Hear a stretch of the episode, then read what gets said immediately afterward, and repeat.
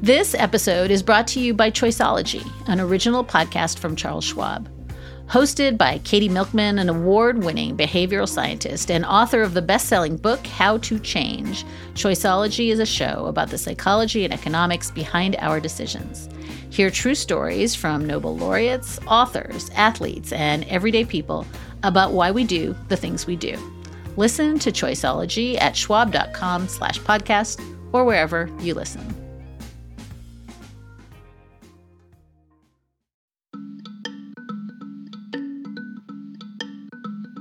It's really a statement about our times, I think, that we tend to associate being a kind of eccentric loner with not being predictable um, in a partisan or ideological sense. May I ask it what may be an awfully elementary and stupid question? One of the ways you saw his humility the most was how, when he interacted with us, he just really conveyed to us that he felt like he could learn from us as much as we could learn from him.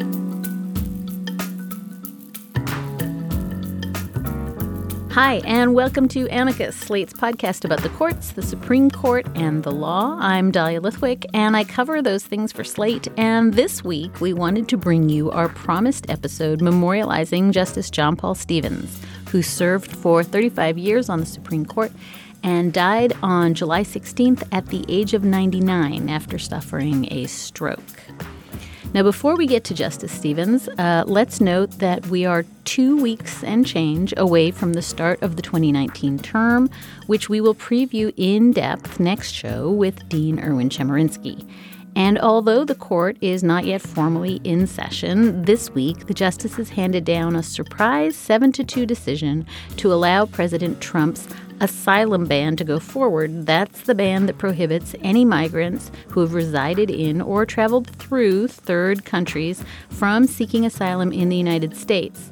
So the ban will be allowed to stay in effect while this case is decided in the lower courts.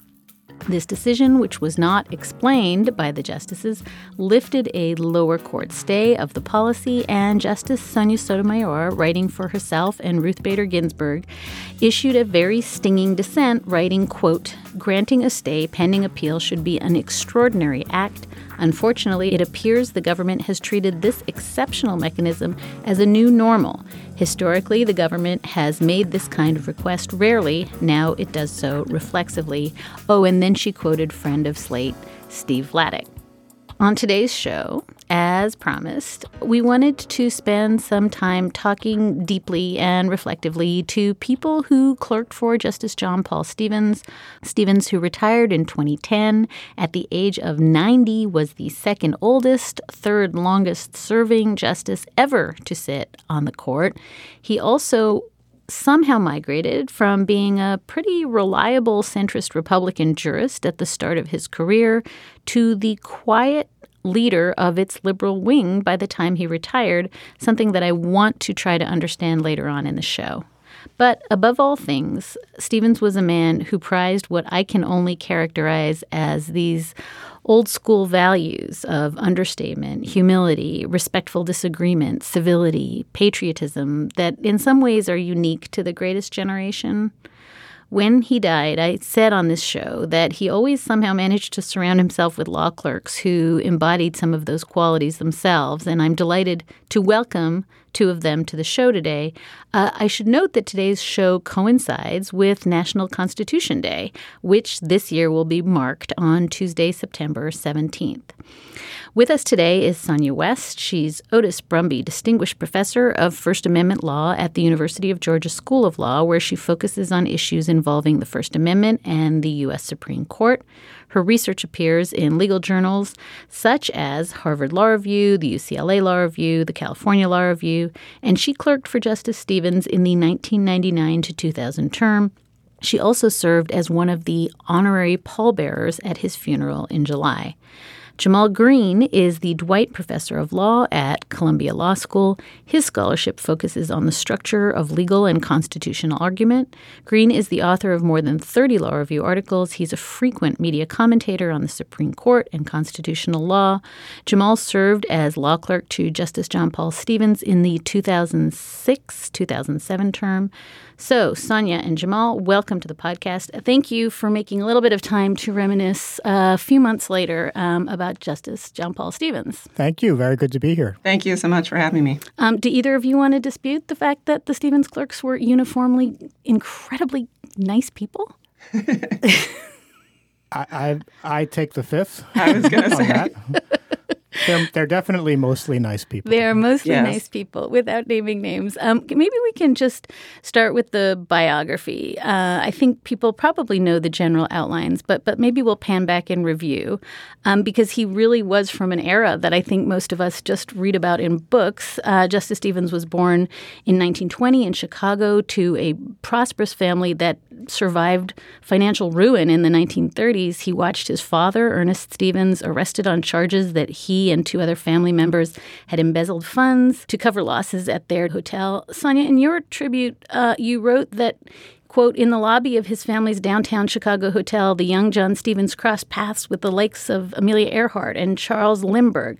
Can you talk a little bit about how these brushes with both great wealth and privilege and then great loss and near ruin may have affected his worldview? I think there are ways that some of these key moments in Justice Stevens' childhood um, and how they might have affect him, affected him are both, you know, predictable uh, in some ways and also in other ways really just utterly uh, surprising. So you mentioned how his father was uh, convicted of embezzling. It was more than a, a million dollars, and uh, that conviction went up on appeal and was overturned by an appellate court who uh, said that there was not a scintilla of evidence uh, that his father had committed a crime, and that rather, while he might have had some bad judgment, he was acting with good intention in trying to save uh, the hotel. So Justice Stevens, you know, as a small child, saw firsthand how the criminal justice system, how it can make a mistake, but also how it has the power to correct uh, that mistake. Um, he also saw how you know the toll of something like this, the toll it can take on his entire family, because while those charges were pending, his grandfather died of, of what they say was a stress-induced uh, stroke, and his uncle um, fell into a severe depression and um, ended up committing suicide. So I think when you look at that part of his life, it's just completely not surprising uh, that he would eventually become a justice who was very protective of the rights of criminal defendants and very empathetic uh, to the power of uh, the criminal justice system and the importance of appellate judges. Um, but there was this other way where his sort of childhood, you know, does not seem predictive of the justice he turned out to become because, you know, at least on paper, he grew up in a lot of the ways with basically every privilege. You know, he had great wealth, at least, you know, for some time. He was white, Protestant, you know, straight, able-bodied, you know, man, right? He just had he checked all the boxes. He had it all. And yet, nonetheless, somehow he grew into this justice who just had this absolutely uncanny ability to empathize with people who just came from these very different backgrounds than his. He just he had this ability to you know see out of the eyes of people from whom the world looked very different than uh, you know the world he inhabited. Jamal, do you have any uh, sort of thoughts on this this point that I think Sonia made? I mean, he, this is a guy who wore a bow tie. You know, he was in some sense every uh, privileged white guy, and yet he really did have this capacious ability to. I don't know if it was admit that he didn't know what he didn't know or to imagine himself into the shoes of someone else, but it, it is kind of an improbable quality, especially in someone from that time who could have swan through life just knowing that he knew everything. Yeah, I think it's. Uh, I, I completely agree with what Sonia says. It's. Uh, I think pretty hard to predict, just just based on biography, that someone like Justice Stevens turns into the really nice, really sweet, um, really empathetic person that he very clearly was. I mean, sometimes a person is just a nice person, and you don't know where that comes from. Uh, I do think there is something to the fact that he was someone who didn't trust the power of the state. And maybe part of that comes from growing up in Chicago in a place where sort of everyone is kind of corrupt. Uh, and part of that is feeling like his family didn't get a fair shake from the government. I think part of that is he was one of the lawyers investigating uh, some corruption in the Illinois court system before he became a judge. And so he was sort of front and center with with power and how power can corrupt people and how power can um, can really put someone in their place. And so, uh, again, I don't think you could predict that he was the mensch that he was, uh, but uh, but there are parts of his biography that make you um, understand uh, the perspective of um, you know, realizing that the the little guy is someone who, little guy or gal, is someone who um, uh, might have a story to tell. It's also, I think, just hard to imagine that this is a person who lives through the jazz age. He lives through Prohibition. He's famously in the stands at Wrigley Field when Babe Ruth calls his shot in the 1932 World Series. It really feels like he is of another time altogether. And then he's the last sitting justice to have ever served in the military. He signs up in the Navy. He serves as a codebreaker in World War II, later awarded a Bronze Star. And I wonder, Jamal, just in terms of, I know you're completely right that we can't map biography onto who he becomes entirely, but how his military service, how his time in the military and the way he thought about citizenship may have inflected on the doctrine or the person or the jurist that he became? Well, I, I do think he's someone who saw a lot of the world. And right, part of that is is just coming from privilege, and you're you're privileged to be meeting Amelia Earhart in, in a hotel lobby, um, and and and privileged to be a, a, very successful lawyer and so forth. But uh, he was from a cosmopolitan area. He served in the military, um, as you mentioned, um, with distinction. He was a lawyer, right? He wasn't just someone who um, served in the government uh, and was sort of surrounded by the same people all the time. So he is someone who got a really kind of cosmopolitan education. Uh, and I, I think that that um, showed through in the kind of person he was and his approach to the law as well. I mean, he wasn't someone who was prone to grand statements about the law. He kind of took things a case at a time and looked for the kind of simple justice in each case. And, and Sonia, I know that the knock on Justice Stevens has always been, you know, that one of the famous cases that he quote got wrong for First Amendment purposes, which is what you think about all the time, is the flag burning case. This is Texas versus Johnson, the 1989 case that overturned a Texas law making burning an American flag a crime, and he he famously dissents in this case. And I think that the pat answer is, well, that's because of his military service. Um, he just saw the flag differently, and he couldn't regardless of his First Amendment chops, he just couldn't get there uh, on flag burning. Is it more complicated than that, or is it just this is a guy who served in the flag meant too much to him? Justice Stevens had a lot of confidence in judging, as judging as a profession and judging, you know, as a duty and judging as an art. And so you see in some of these cases, and I think that dissent in the flag burning case is a great example, where a lot of the argument um, against you know having this one thing, this one symbol that the government is going to you know protect and not allow people to destroy because it's unique in its meaning uh, was a slippery slope argument. Like oh well if it's you know that then you know what about other things that have national importance or patriotic uh, importance? And you know what what about what's going to happen here? And he had complete confidence that that judges could say, no, no, the flag is different. Um, it's we're going to have you know just this one thing, and it's different for a reason. And so I do think it has that patriot military experience informing his decision, but it also comes with this idea that he trusts judges to be able to say.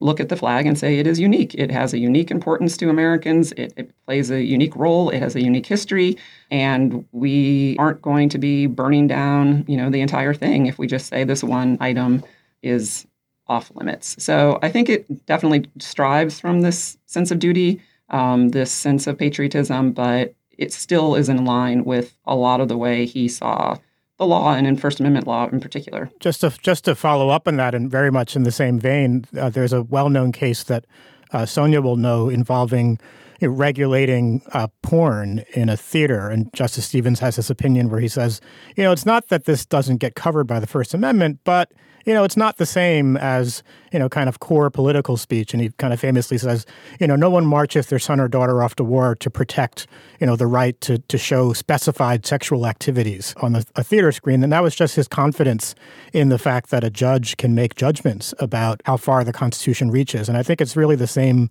kind of impulse in, in, in Texas versus Johnson, even if many people on his sort of ideological side might disagree with him. I just like to point out, could everyone, one thing about the case Jamal was just talking about, one of my favorite parts about the line he just quoted about how no one marches their son or daughter uh, off to war. Uh, he wrote that in the, uh, the mid 70s. Uh, he talked, uh, he threw in daughter about marching, marching off to war at a time when uh, that certainly wasn't how we viewed women's roles. That's off the um, topic here, but it's always been one of my favorite parts actually about that line. No, it's incredibly important. I, I, guess this dovetails into this overarching question that I have for both of you about Justice Stevens, which is, you know, I read all the um, tributes, including yours, and it's hard to reconcile the language of maverick and loner and a guy who trusts his own judgment and, and is willing to go it alone with all the ways that he was, in a profound sense, an institutionalist, you know, a creature of his family, his schools, the law firm he worked at, later uh, comes onto the bench. I mean, this is not a person who comes across as iconoclastic. And I would venture to guess one of the reasons his confirmation goes so easily is that he is such a creature of the institutions that make the Senate and the courts very comfortable. Can, can you help me understand how somebody who is always characterized as a loner and a maverick is also very, very, very much a creature of great deference to the institutions that uh, surrounded him and, and brought him up it's really a statement uh, about our times, I think, that we tend to associate being a kind of eccentric loner with um, not being predictable um, in a partisan or ideological sense, right? So I think a lot of what he was very easily confirmed in 1975 in about three weeks, uh, five minutes of argument um, before a 61 seat uh, Democratic majority in the Senate, um, even though he was a Republican nominee, uh, in part because he wasn't really someone who could be relied on as a, a as a partisan vote.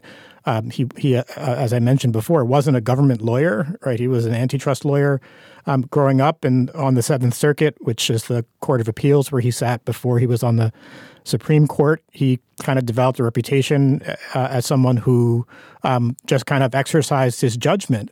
Uh, and as you say, Dahlia, he he wasn't an iconoclast, right? So he wasn't um, some kind of uh, of of long haired hippie uh, or something. Um, and so when people call him a maverick, what they really mean to be saying when they say that is that you know, you couldn't just sort of say he's in this column or that column and that's where he's going to go. Um, you couldn't rely on his vote, um, which doesn't mean you couldn't rely on him as being someone who um, can be trusted as an institutionalist or was going to exercise his judgment. It meant the opposite of that, which is um, he's just going to go with his gut um, and his and his brain, um, and not and not really. Uh, based on a label that you can attach to the case or to the litigants. Sonia, thoughts on, on the same question? I completely agree. I mean, when I think about Justice Stevens, I often really think about the very deep sense I think he had of of duty, um, of duty to his country and to the Constitution, and you know to other people. And so I think what he learned from his past, as you talked about, this sort of institutionalist past and his time at the military, um, you know, was that uh, you know he had this duty um, that he needed to fulfill, and when he was a judge, um, that duty was to say what he believed. And believe me, there's no doubt he he definitely preferred it when other people saw things the same way he did and agreed with him. But you know, if if they didn't, then he felt like it was his job and his duty to, you know, do the courageous thing and say it alone. Um, so I think he he was a maverick in that he felt it was his job uh, to, you know, say how a case is supposed to come out and to stand alone if that's what was required. So I'm hearing two of you say something interesting. You know, Jamal, you just said, and, and you wrote it in your Times piece. This is a guy who's confirmed 98-0 just in a heartbeat, uh, in part because nobody knows quite what he is. And Sonia, you're kind of saying the same thing, which is at the time nobody knows quite what he is because he's just doesn't fit into any coherent, predictable uh, ideological box. And I wonder if, and, and you flick at this in your Times piece, Jamal, but that those days are over, right? Those days are, no, regardless of what we can call the Senate polarized or we can say it's dysfunctional, but the idea of a nominee that you don't know who they are, uh, that's gone totally gone. Um, I think part of it with him was just the particular politics of his appointment. It was right before a presidential election, and Gerald Ford was a pretty weak president and was trying to um, not make too much of a splash with his Supreme Court appointment. Um, but part of it really is just the times. Um, in which we we live. I mean, there were several other unanimous and pretty easy nominations after his. Justice O'Connor only got one no vote, and that was from a Republican. And uh, Justice Scalia was unanimously confirmed. So he is a throwback in in so many ways. Uh, but I think you know when you put that together with his personality, with the bow tie, uh, uh, as you mentioned, and with his manner on the page, it may have seemed as though he lined up with a lot of so-called liberal outcomes. But in conversation, you know, you really could not detect, even in close contact with him, much of a partisan bone in his body. I couldn't even tell you who he voted for, although I, I have some guesses. Sonia, the, the, the, question of manner is the one that I come back to most often when I think about Justice Stevens. And I think the, the hallmark characteristic that always comes up is this idea of humility, that in an era toward the end of his career of the rock star justice, you know, who's on Fox and on CNN and who's hawking a book and who's always got uh, kind of brand that they're putting out there. Justice Stevens, to the extent he had any brand at all, it was modesty, I think, and and perhaps most famously, and we've talked about this before, but everybody remarked on his tendency to ask questions at oral argument with this famous "May I ask a question?" line. So let's listen for one little second to this is how, after uh, ten years of covering Justice Stevens on the court, this is what I most often heard he would open with. May I ask a question? May I ask it what may be an awfully elementary and stupid question, Curtis, you are saying, and this has been the law. Can I ask one question, please? It, it's cr- critical to me to understand the, the effect of the judgment. And you said there are six reasons why it's not an, an ordinary judgment. I really would like to hear what those reasons are without interruption from all of my colleagues. I would be happy to provide those, Justice Stevens. Walk me through, and we'll start with you, maybe, Sonia, this complicated humility only because this is simultaneously a person who wrote all his own first drafts. You know, was I think his clerks are jokingly referred to as the most underutilized uh, clerks because he did so much of his own work. So he he was both very very modest, but then he didn't again participate in the cert pool. So again, help me square the circle here, please. I think humility is a really good word um, to describe Justice Stevens because he definitely was someone who just did not stand on ceremony. Um, in fact, when we were in D.C. for his um, funeral, you know, a number of clerks were, were remarking on, you know, just how much he would have hated all that fuss, you know, it just being the center, whatever, people talking. Um, it was it was just not where he wanted to be, and he, he was well known to have spent, you know, a lot of his time in Florida, where he was, you know, just John uh, to a lot of people, sort of the friendly neighbor who was in the bridge club, and he would never bother to correct anybody or, or you know, let them know uh, what his day job was. Um, so it really was something that was very true to his personality, not just on the bench, but um, in all aspects of of his life. But I think, um, you know, the practices you mentioned um, do demonstrate his humility. He he wrote his own first drafts because he believed that was the best way to make sure he was reaching the correct outcome.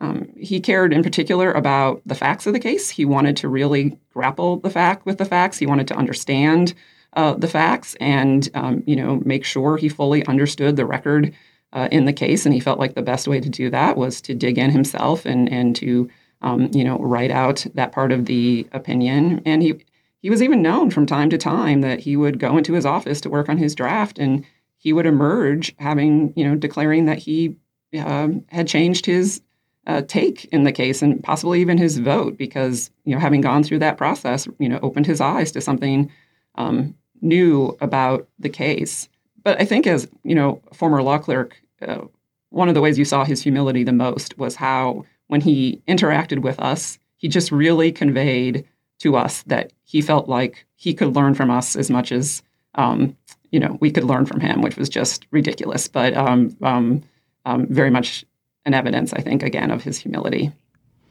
I think Kate Shaw had a really nice quote in one of the tribute pieces where she said that that it was simultaneously terrifying and also unbelievably fortifying for a little kid law clerk essentially to be told like okay it's on you um, and that he really did trust his clerks immensely. I, Jamal, I wonder if I just mentioned the cert pool and didn't explain what it was. So maybe explain for a minute what the cert pool is and then what it meant that Justice Stevens opted out. Sure. The cert pool is a way for the justices to divide the uh, the petitions or the applications for cases to be heard. Um, when I was clerking, it was about 8,000 per year. I think it's roughly the same today. And so it's very hard for any individual justice to um, to review all those petitions. So, of course, the clerks help out. Uh, but a practice developed really over the last several decades where all of the clerks who participated in this thing called the cert pool would um, get on a wheel and just kind of divide the 8,000 petitions among themselves. And they would each write a memo that would be circulated to all the other justices' chambers, um, talking about whether the, the facts of the case and whether the case should be granted or not.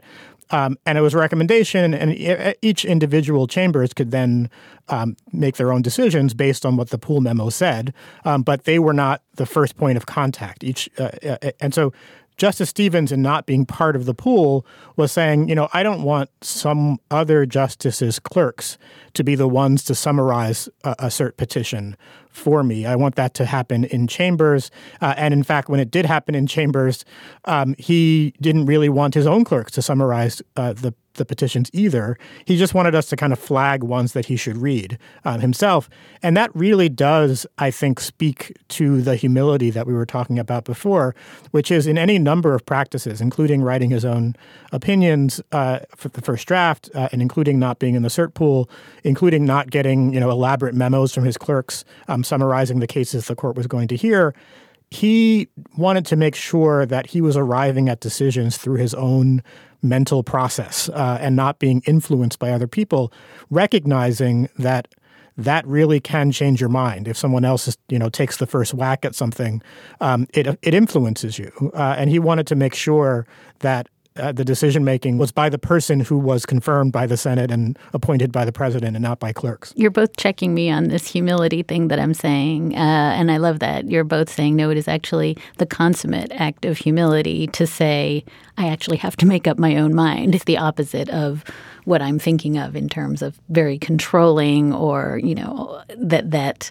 uh, I can't be a part of, of a larger cert pool. You're both saying actually this is very emblematic of somebody who really felt as though humility requires him to do the work. I would say so. I, I I'm hesitating a little bit because he was not a person who lacked self-confidence. Right? He was you know, when he reached a decision, he was he was very often quite sure he was right, uh, but that was because he had taken the time to um, go through the facts, to think it through, to get a first impression um, that wasn't generated by someone else, uh, right? And so um, he was confident in his process, uh, but he wasn't. You know, he didn't think that he was better than other people. Uh, Jamal, I had asked you for um, a favorite moment from oral argument, and you came up with this kind of obscure exchange from uh, Barnard versus Thorstenn. Uh, this is argued in January of 1989.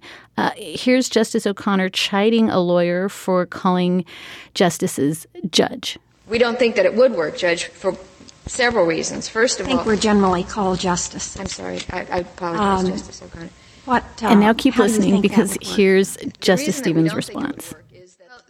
it might be alleviated if we had more lawyers who were actually there, Judge. Justice, excuse me, Justice Stevens. But it cannot be. Your mistake in calling me judge is also made in Article 3 of the Constitution, by the way. I do, I do apologize. Um, so, so tell me why, Jamal, why, why is this one that you pulled for us as something that was representative of something uniquely Stevens-ish? Well, I think it's a couple of things about that clip. One is that he's right, uh, and that the Constitution doesn't say justice; uh, it does say judge when it talks about the Supreme Court. But it's also that he was kind of simultaneously accomplishing a couple of things. He was uh, trying to set the advocate at ease, uh, who was clearly uh, nervous and, and and rattled by having been rebuked by Justice O'Connor and um, saying, you know, really don't worry about it. Um, but also, it was it really was a kind of chiding of Justice O'Connor as well, but in the most gentle, kind of joking way possible, um, uh, and uh, recognizing that it's it's hard to do that directly. Um, he really had a, a lot of what you might call emotional intelligence. I think he could read a room pretty well, uh, and uh, and there are other examples of this. And there's one um, in his obituary by Linda Greenhouse in the Times where he, she mentions this anecdote where there's a, some some function the justices are having, and one of the female clerks has been asked to to hand out drinks or something, and he takes over for her and says and, and says, "I think it's my turn now," uh, and I think that's just another example of um, ways in which, as you say, he didn't like um, anyone kind of being talked down to, uh, and but he was also um, very socially aware um, in a way that not every you know not everyone has that set of skills. Sonia, thoughts on that? I know that you also have um, lots of stories about um, Justice Stevens just being like freakishly sensitive to kind of dynamics in a way that I think so many of the justices uh, sometimes don't necessarily hone in on the most vulnerable person in the room. But he he did have kind of an uncanny way of doing that, right?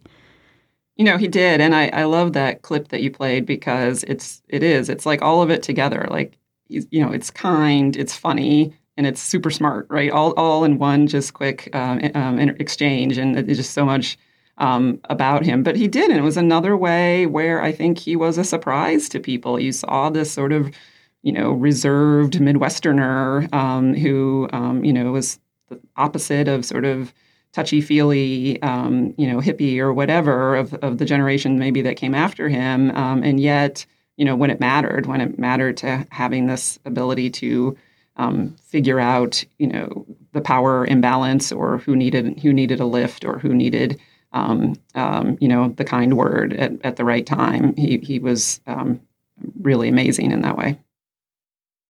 This is the story of the one. As a maintenance engineer, he hears things differently. To the untrained ear, everything on his shop floor might sound fine, but he can hear gears grinding or a belt slipping. So he steps in to fix the problem at hand before it gets out of hand. And he knows Grainger's got the right product he needs to get the job done, which is music to his ears. Call, clickgrainger.com, or just stop by. Granger, for the ones who get it done. And now back to our conversation with Professor Sonia West and Jamal Greene, former clerks to Justice John Paul Stevens. Jamal, I want to talk about doctrine a little bit, and I want to start with the death penalty because it seems to me of a piece with a couple of the places where it's not clear to me whether Stevens changes or the world changes. But he comes onto the court in 1976. He immediately uh, is part of a bloc that votes to reinstate capital punishment after there had been a four year moratorium. And he writes, you know, with the right procedures, we're going to be able to ensure, quote, even handed, rational, consistent imposition of death sentences under law. So he's bullish on uh, reinstating the death penalty. And then he re- really retreats from that. In 2008, two years before he retires, he announced in a concurrence that, yikes, he now believes the death penalty is unconstitutional. He amplifies that view after he steps down uh, with an essay uh, in the New York Review of Books. So I guess my question for you is Is this one of those areas in which his views changed, or did the death penalty change, or did his understanding of the death penalty change? I feel like it's reflective of this core question we have about how this essentially centrist Republican becomes a flaming liberal. Well, I, I think it's a little bit of both. Um, he does change, I think, in a number of ways uh, during his time on the court. And the court, of course, moves very, very strongly to the right um, during his time there as well. On the death penalty itself, you know, I think this is a really good example of what he once called learning on the job, right? Where he takes over in 1976 the case you referred to, a case called Gregg versus Georgia, where he uh, is part of a block that reinstates the death penalty on the ground that it, there is some way of administering this practice in a clear and rational way. Uh, and then he's he's on the Supreme Court for 30 years, where he's getting not just lots of applications for people to stay their death sentences, where he has to really think carefully about the case, not just lots and lots of actual death cases that the court is hearing on the merits, but also this practice of not being part of the cert pool, where someone in his chambers is looking at um, petition after petition after petition after petition uh, very carefully. And over the, over those three decades, he developed a view that this practice actually couldn't be administered in a fair and rational way. So I don't know if you quite call that changing one's mind or or rather just updating your views based on facts that are available to you and more available to him as a Supreme Court justice than they might be to the average person.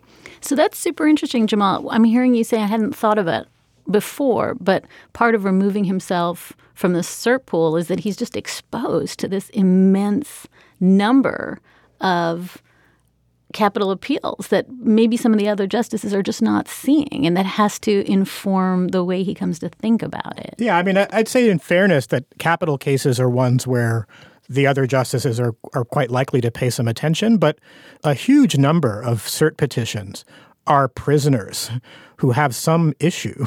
And almost always, there's nothing the court can really do about it, but you really do get a sense of um, how much injustice there is in the world. Um, even if it's something you can't do something about, um, having a sense that people are not just sort of making things up, but that it's an unfair world. Uh, and if you have a chance to make it more fair, um, that maybe you should be a little bit more likely to step in and do something about it. Sonia, I want to ask you uh, again this core question, uh, maybe a different way. Um, Justice Stevens insisted right up until the end that he had never moved, that the court essentially torqued around him. And, you know, Jamal has made this point. He, he's actually a pretty conservative guy who is trying to do justice case by case, but ideologically, he really did not think of himself as a liberal. And he told the, the New York Times in 2007, quote, I don't think of myself as a liberal at all. I'm pretty darn conservative. And so, again, maybe through the lens of the death penalty or not, help us understand how he thought of himself when he really was, by the end of his time on the court, without a doubt, the leader of the court's liberal wing. Well, I think you know he's making an important point. I mean, he's he's completely right in the extent that, as Jamal already said, that the the court shifted dramatically to the right during his um, time of the bench. I mean, he, he might have moved a little bit left too, but mostly you just had this court just shifting. You know, everybody moving several seats down, right to the right. Um, you know, he joined he joined a court that had true liberal lions on it, like Brennan and Marshall. And today, you know, the center of our Supreme Court is Chief Justice Roberts, who is a very, very conservative uh, justice. So it's really just undeniable to sort of show that change. And I think he's correct to, you know, bring some attention to it. But I, I, agree with Jamal as well that I think he is conservative, you know, in some of his um, substantive issues. We already talk about sort of indecency and um, protecting the flag were, were decisions that were, you know, quite conservative that he maintained until the end. He never reversed on in, in any way. But also just sort of in, in other ways in terms of how he approached the law, that he had this deep respect for precedent and for facts and for history and for the role of judges in the in the bigger structure of the government that you know is conservative in its in its own sort of small c way. But you know i think to me the fact that he just continued doing his thing and doing his work and deciding uh, the cases and saying what he thought, even if no one uh, would join with him, even if people were at the time accusing him of, you know, changing sides or changing teams and um, moving this way or that way. And he just kept doing what he does. Um, is really just the best example of how he's just the exact opposite of of a partisan. Just uh, along those lines, I suspect Sonia had many similar experiences when she was clerking for Justice Stevens, but he had this remarkable ability to have complete faith in his colleagues on the court. Um, I mean, when we talk about being a throwback to a different era, uh, he was not at least openly suspicious uh, of his colleagues or, or, thinking that they themselves were ideologues, even though all the rest of us did and all his clerks did. Um, you know, he would come back from conference and there'd be some controversial case and he'd be on the losing side or in dissent and he'd say, you know, I bet when I circulate my opinion, I, you know, maybe Nino will come around, you know, and and uh, you know that seems um, completely bonkers um, to people outside of the building, um, but it was really just his fundamental kind of humanity and his belief in humanity that never really went away, and it it might feel a little bit naive um, uh, at this um, stage of our collective life, um, but uh, it really made him. Uh, I think you know you're probably sensing the adoration that his clerks have for him, and people who know him had for him, uh, comes from. He's just he was just a fundamentally decent person who um, who trusted other people.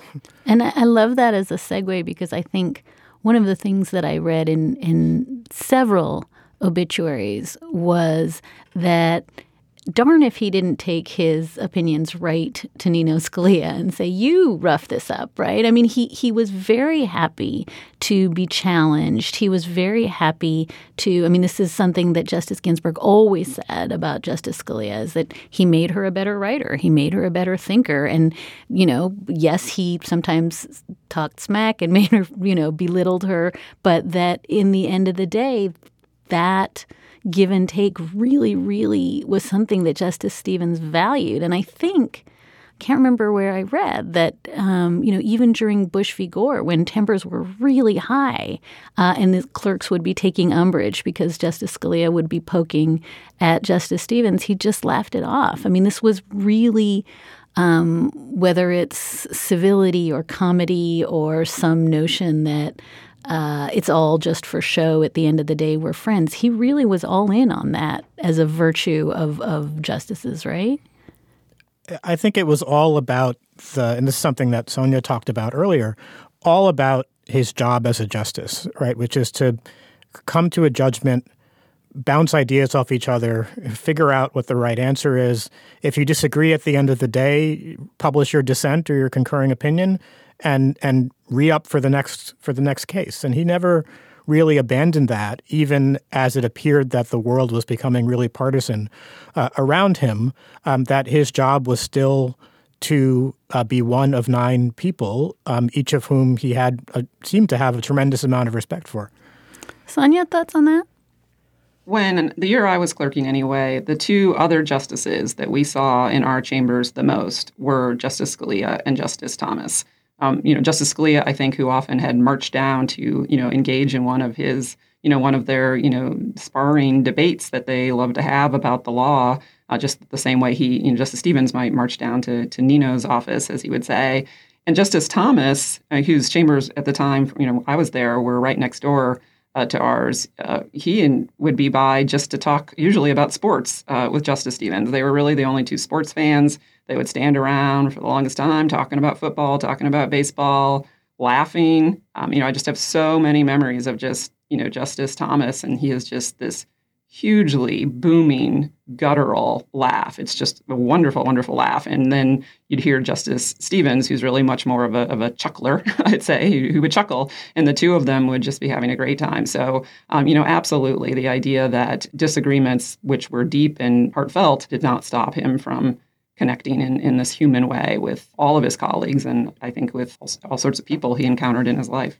Jamal, I want to talk about guns for a minute because it does seem like an area in which, even after he comes off the bench, um, having you know, famously dissented in Heller, which is you know the case where where uh, the Second Amendment suddenly uh, has new force. Uh, towards the end of his life, he's writing really radical things like let's repeal the Second Amendment outright. You know, he's really going completely rogue on the guns issue. And, and I wonder if you have some theory for why guns becomes one of the issues uh, long after he leaves the court that he's still almost fanatical about the idea that the court's gotten it wrong. You know, I think that Justice Stevens would probably say that the rest of the country was going rogue and that he was being completely normal. I think it reflects something about the way he thought about judging, which is very case by case, which is very much let's figure out what makes the most sense here. Let's figure out what are the constitutional values at stake here, and uh, and that and those might point in different directions in any individual case. And so, you know, the idea that there is some amendment to the Constitution that gives you a kind of unqualified right to to own dangerous weapons was really, I think, quite anathema to him uh, as someone,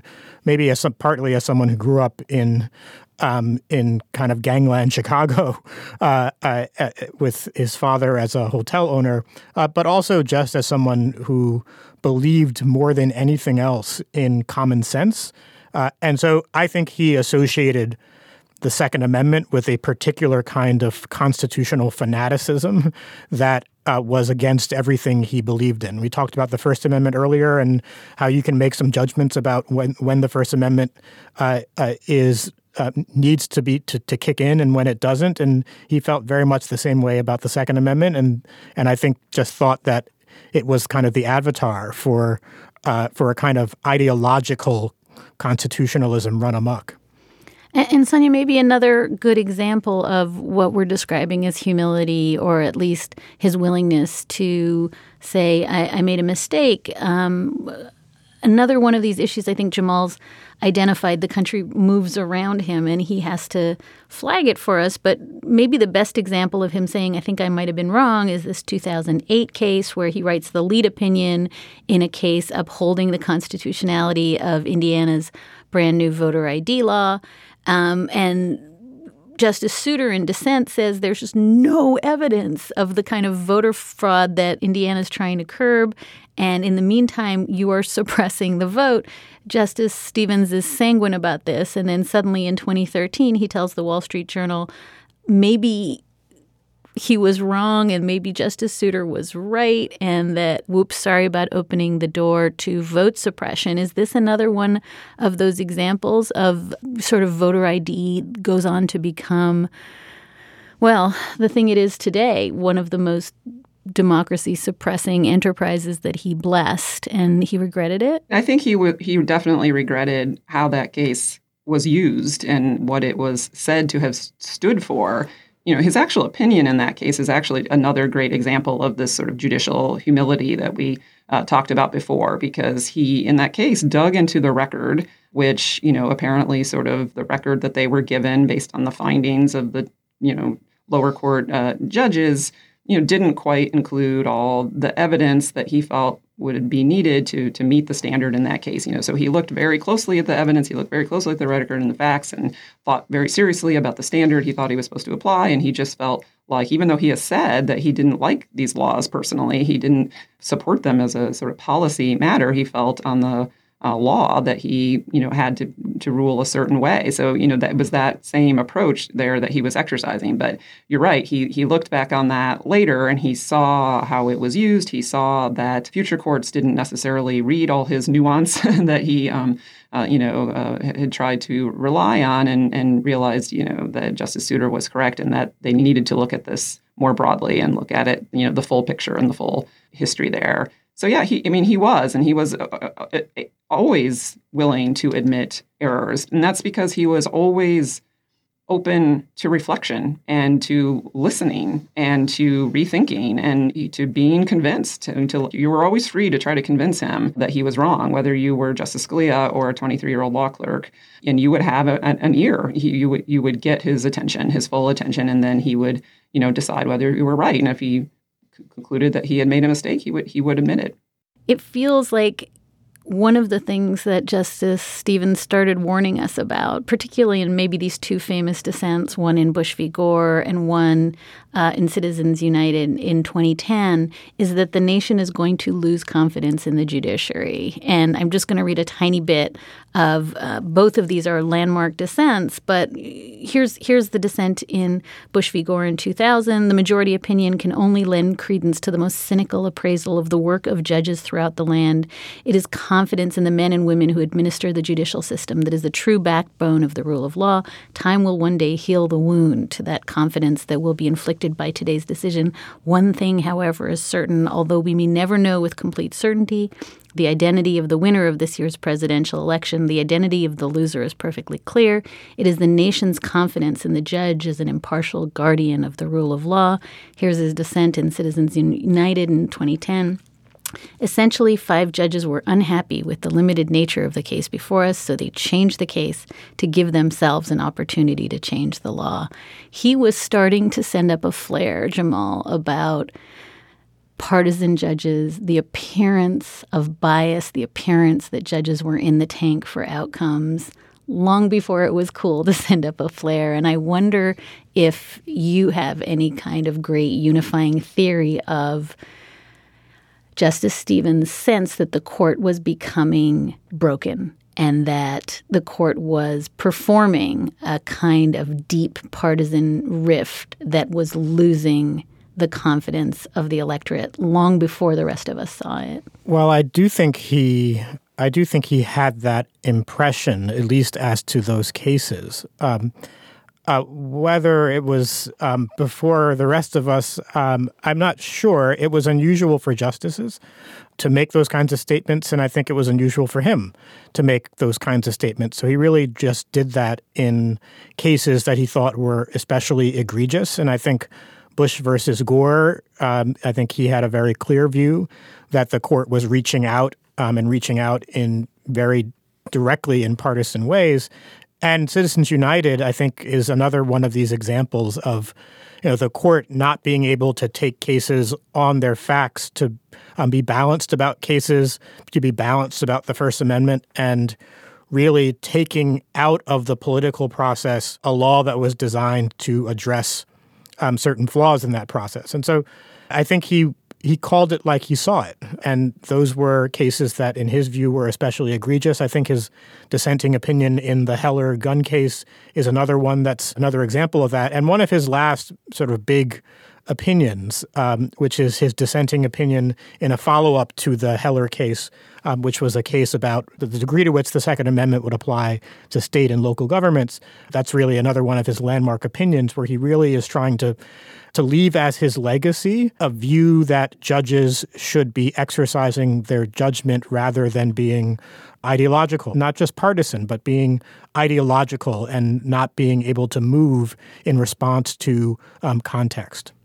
I love that because it's where we started. I mean, in a sense, we've come full circle in terms of he really felt that at bottom judges should judge.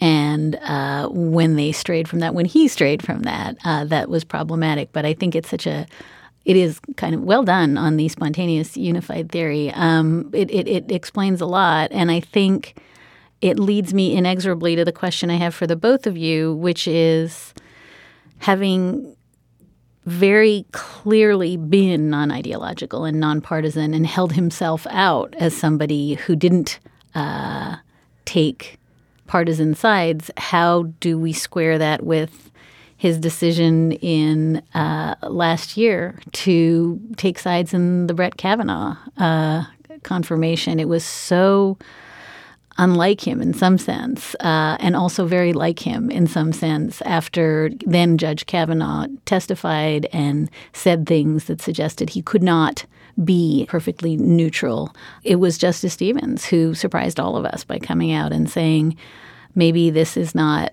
a person who should be on the Supreme Court. And I wonder again if this is aberrational or if this is Stevens very much taking the position, Jamal, that you just took, which is judges should judge. And this is somebody who now seems as though he can't be fair. Uh, Sonia, you want to take a crack at that incredibly compound question? Yeah, I mean, I agree completely with everything that Jamal said. You know, I think you could even look back to how Justice Stevens was an antitrust lawyer in that, you know, he was perfectly fine for the court to have these debates and to have these opinions that he may or may not be on the winning side of as long as that competition was fair you know as long as people were acting honestly and and playing by the rules and you then you could trust uh, the outcome but i think in you know some of those dissents that you read he's frustrated because he doesn't feel like that's what's happening. He doesn't feel like what the majority is doing, and and he is concerned that he's not the only one who's seeing that, but that the public itself is going to be not sensing, you know, sort of fair play, so to speak, on the court in terms of the opinions, and therefore that they could trust the outcome. So when you get to Justice Kavanaugh, I think he saw a lot of those same concerns and a lot of concerns that we aren't going to have a process here that we could trust and that this is not how a judge is supposed to act. And I think he also, the fact that he was one of the only, you know, of only three living retired justices at the time, that he was in a very unique spot in, terms of being able to speak out, that the current justices were confined and that they wouldn't be able to talk about their views on this. But anybody else has never been a Supreme Court justice and doesn't really know the job or know what it's like to sit in that chair and wear those wear the robe. Um, but he does, and so I think he felt that he was one of the few people who was free to be able to come out and say that this is important. And what I heard in those hearings is not appropriate. That this an important attribute, and and uh, to have this sense of, of fairness and demeanor, and what he showed me, you know, made me think that he doesn't doesn't have the right characteristics. I just want to read the quote so that we're clear what he did and didn't say. He said that Kavanaugh, uh, the way he'd behaved during his confirmation hearings, suggest, quote, that he has demonstrated a potential bias involving enough potential litigants before the court that he would not be able to perform his full responsibilities. So he was not uh, taking a chip shot at Kavanaugh. He was saying he had displayed an inability to be fair in front of certain litigants. But I guess, Jamal, I want to ask you the same question, maybe a different way which is simply to say, just in the past week, we've had Ruth Bader Ginsburg making speeches about how much she admires and likes Justice Kavanaugh. We've had Sonia Sotomayor explicitly saying uh, at events in the last week or two, we've turned the page, what's past is past, we're all good.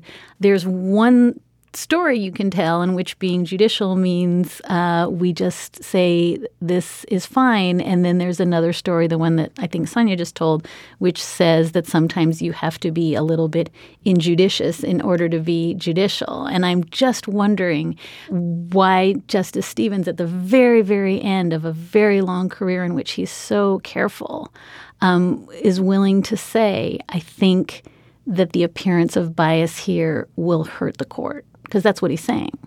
I don't want to speak for Justice Stevens um, uh, at, at all, and I, am sure he had his own thought process that he went through in figuring out exactly how much to say in that circumstance.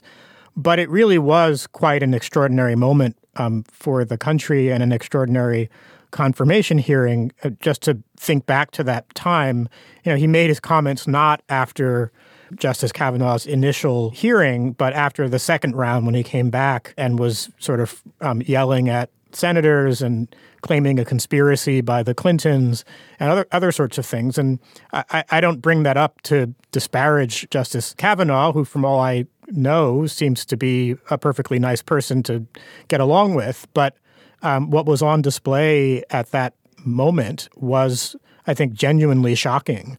And as, as Sonia said, not everyone with his stature has the ability to call that out. And I can only guess that he thought that it was his responsibility to say that what he was seeing was not normal. what we were seeing uh, was not was not normal. Uh, and uh, and again, I think that's consistent with his reaction to Bush v. Gore as well. I think uh, one of the last lingering questions I have is uh, we all know he famously retired in, in part because of uh, the way he read his dissent in Citizens United, and he was stumbling over words. I was in the chamber at the time. I think we were all trying to figure out what was going on. Uh, later, he said he was actually suffering um, from a, a mini stroke. So, question for you, Sonia: Do you think that he regretted leaving the court when he did? I don't think he does. Um, you know, he he was aware of the problem of being an aging justice and knowing when it was time to leave because it's not a position where there's you know it's really easy to be able to get sort of an honest trustworthy opinion from others about whether you are still doing your job at the level that you should uh, um, be doing it. And so he has said that he actually had an agreement with Justice Souter that Justice Souter would tell Justice Stevens when he thought it was time to go because they were very close um, friends. But the problem with that plan was then Justice Souter goes and retires first. Um, and so he's not there anymore um, to tell Justice Stevens. And so he has said that, you know, so then when he did have the issue, um, that became public with the Citizens United dissent reading that he decided it was time to um, retire. But I don't think he regretted it. I mean, he had he had a 40 year judicial career, if you include his time on the Seventh Circuit Court of Appeals, and he was 90 uh, years old. And as I said before, too, I think being retired, you know, it gave him this freedom that he hadn't uh, had before. Like unlike unlike other justices, he didn't write books when he was on the bench. He didn't give a lot of interviews. Um, but once he left the bench, um, he was, you know, much more free to be able to do that, to talk about um, what he wanted to talk about, to write about uh, the law in um, new ways. And I think it seemed that he really enjoyed that period of his life. And I'm, well, I missed him being on the bench. I'm really glad that he had that time. Last question for the both of you. Um, at his funeral, you, you were both in attendance. Um, Justice Kagan, she's the one who inherited his seat, spoke to all the clerks, the Stevens clerks, and said to them this is essentially what you learned from Justice Stevens what I learned from him. And she said this You learned how to lead a good and honorable life. You learned about treating people with dignity, with courtesy, with respect, and with kindness. You learned about the importance of putting all your legal talents and gifts towards serving others. And I think I want to ask, and we can start with you, Jamal. It feels like another one of those anachronistic values, right? This is a lovely value from uh, somebody who lived in a different time, who judged in a different time, who served in the military in a different time. How does it land with you in a moment, you know, as you've said, where the whole country seems to have gone rogue, uh, not just on guns, but on a lot of these values? How do you repurpose that call and that task in a time where kindness and courtesy and respect um, feels like it's not a part of what certainly what any of us does, but what jurists do anymore? Well, I think I'd say a couple of things. One is that, as we've talked about, you know, he wasn't someone who was unable to call out when he was not seeing kindness and respect and civility and good faith. Um, and he picked his spots um, for doing so. But being a humble person and being a respectful person doesn't mean that you have to put on blinders to what's around you. At the same time, um, he was a really generous person. I think I that's the word I would use, which is to say he um, he you always had a shot right to show him that you were uh, an honorable person. um, he he didn't he wasn't bigoted or biased towards people, at least not that I could tell. Um, and one thing about his chambers in general, it was a, it was a very horizontal relationship. I mean, we obviously all knew who the boss was, but the way he would talk about cases, you know, you'd sit down, he'd sit down in a chair, you'd sit down next to him, and you would just chat about it. It wasn't like you gave him a document and he was reviewing your work, right? It was, you, you were just talking like two people who were learned in the law. One of those people was much, much, much more learned, um, but he didn't, he didn't act that way. Uh, and I think that does show you as you move on in life and um, are, are, in a kind of hierarchical relationship with other people how to treat those kinds of relationships. Uh, so I, I learned a tremendous amount from him, and I think the country could as well. Sonja, same question. How do you uh, repurpose uh, these lifelong values about kindness and empathy and humility uh, in an era where um, it just feels as though it is not a part of uh, certainly the judicial project and maybe the legal project as well.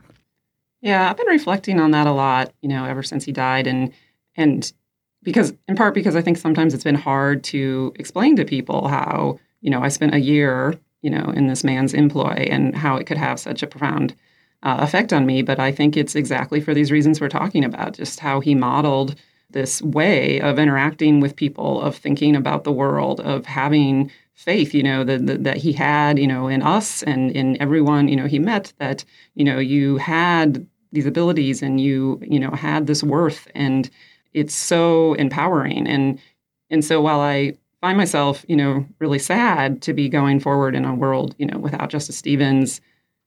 I, I just kept finding myself thinking that he would just have the utter confidence in all of us that we are mostly all good, right? Like profoundly good in, in, in, humanity, and that we are up to these challenges and we are up to the task of, of finding our way forward. Like he, he knows that we can do this, and um, he would not be hesitant about that at all. Sonja West is Otis Brumby Distinguished Professor of First Amendment Law at the University of Georgia School of Law, where she focuses on issues involving the First Amendment and the Supreme Court. Her research appears in top legal journals, including the Harvard Law Review, UCLA Law Review, and California Law Review, and she clerked for Justice Stevens in the 1999 2000 term. Jamal Greene is the Dwight Professor of Law at Columbia Law School. His scholarship focuses on the structure of legal and constitutional argument. He's the author of more than 30 law review articles, is a frequent media commentator on the Supreme Court and constitutional law, and served as law clerk to John Paul Stevens in the 2006 2007 term. To the both of you, I cannot thank you uh, enough for helping all of us understand uh, someone who I know was really a formative influence on the three of us. So thank you for being here. Thank you. Thank you, Dahlia. Thank you so much for listening to Amicus. But I'm wondering, could you be enjoying this and all the other fabulous Slate shows a little more, like by binging episodes without ever listening to a commercial? By getting special bonus content from your most favorite shows? If you join our membership program, Slate Plus, all this and more awaits you. It's only $35 for your first year, and you can sign up for free for two weeks to check it out. And that's not all. By signing up for Slate Plus, you will be supporting this show and all of our journalism here at Slate. We know you value our work and our coverage, and we truly value your support. Sign up for Slate Plus and help secure Slate's future. To learn more, to begin your free two-week trial, go to slate.com slash amicus plus. And that is a wrap for this episode of Amicus. Thank you so much for listening. If you would like to get in touch, our email is amicus at slate.com, and you can find us at facebook.com slash amicus podcast. Today's show was produced by Sarah Burningham. Gabriel Roth is editorial director of Slate Podcast, and June Thomas is senior managing producer of Slate Podcast. We will be back with another episode of Amicus in two short weeks.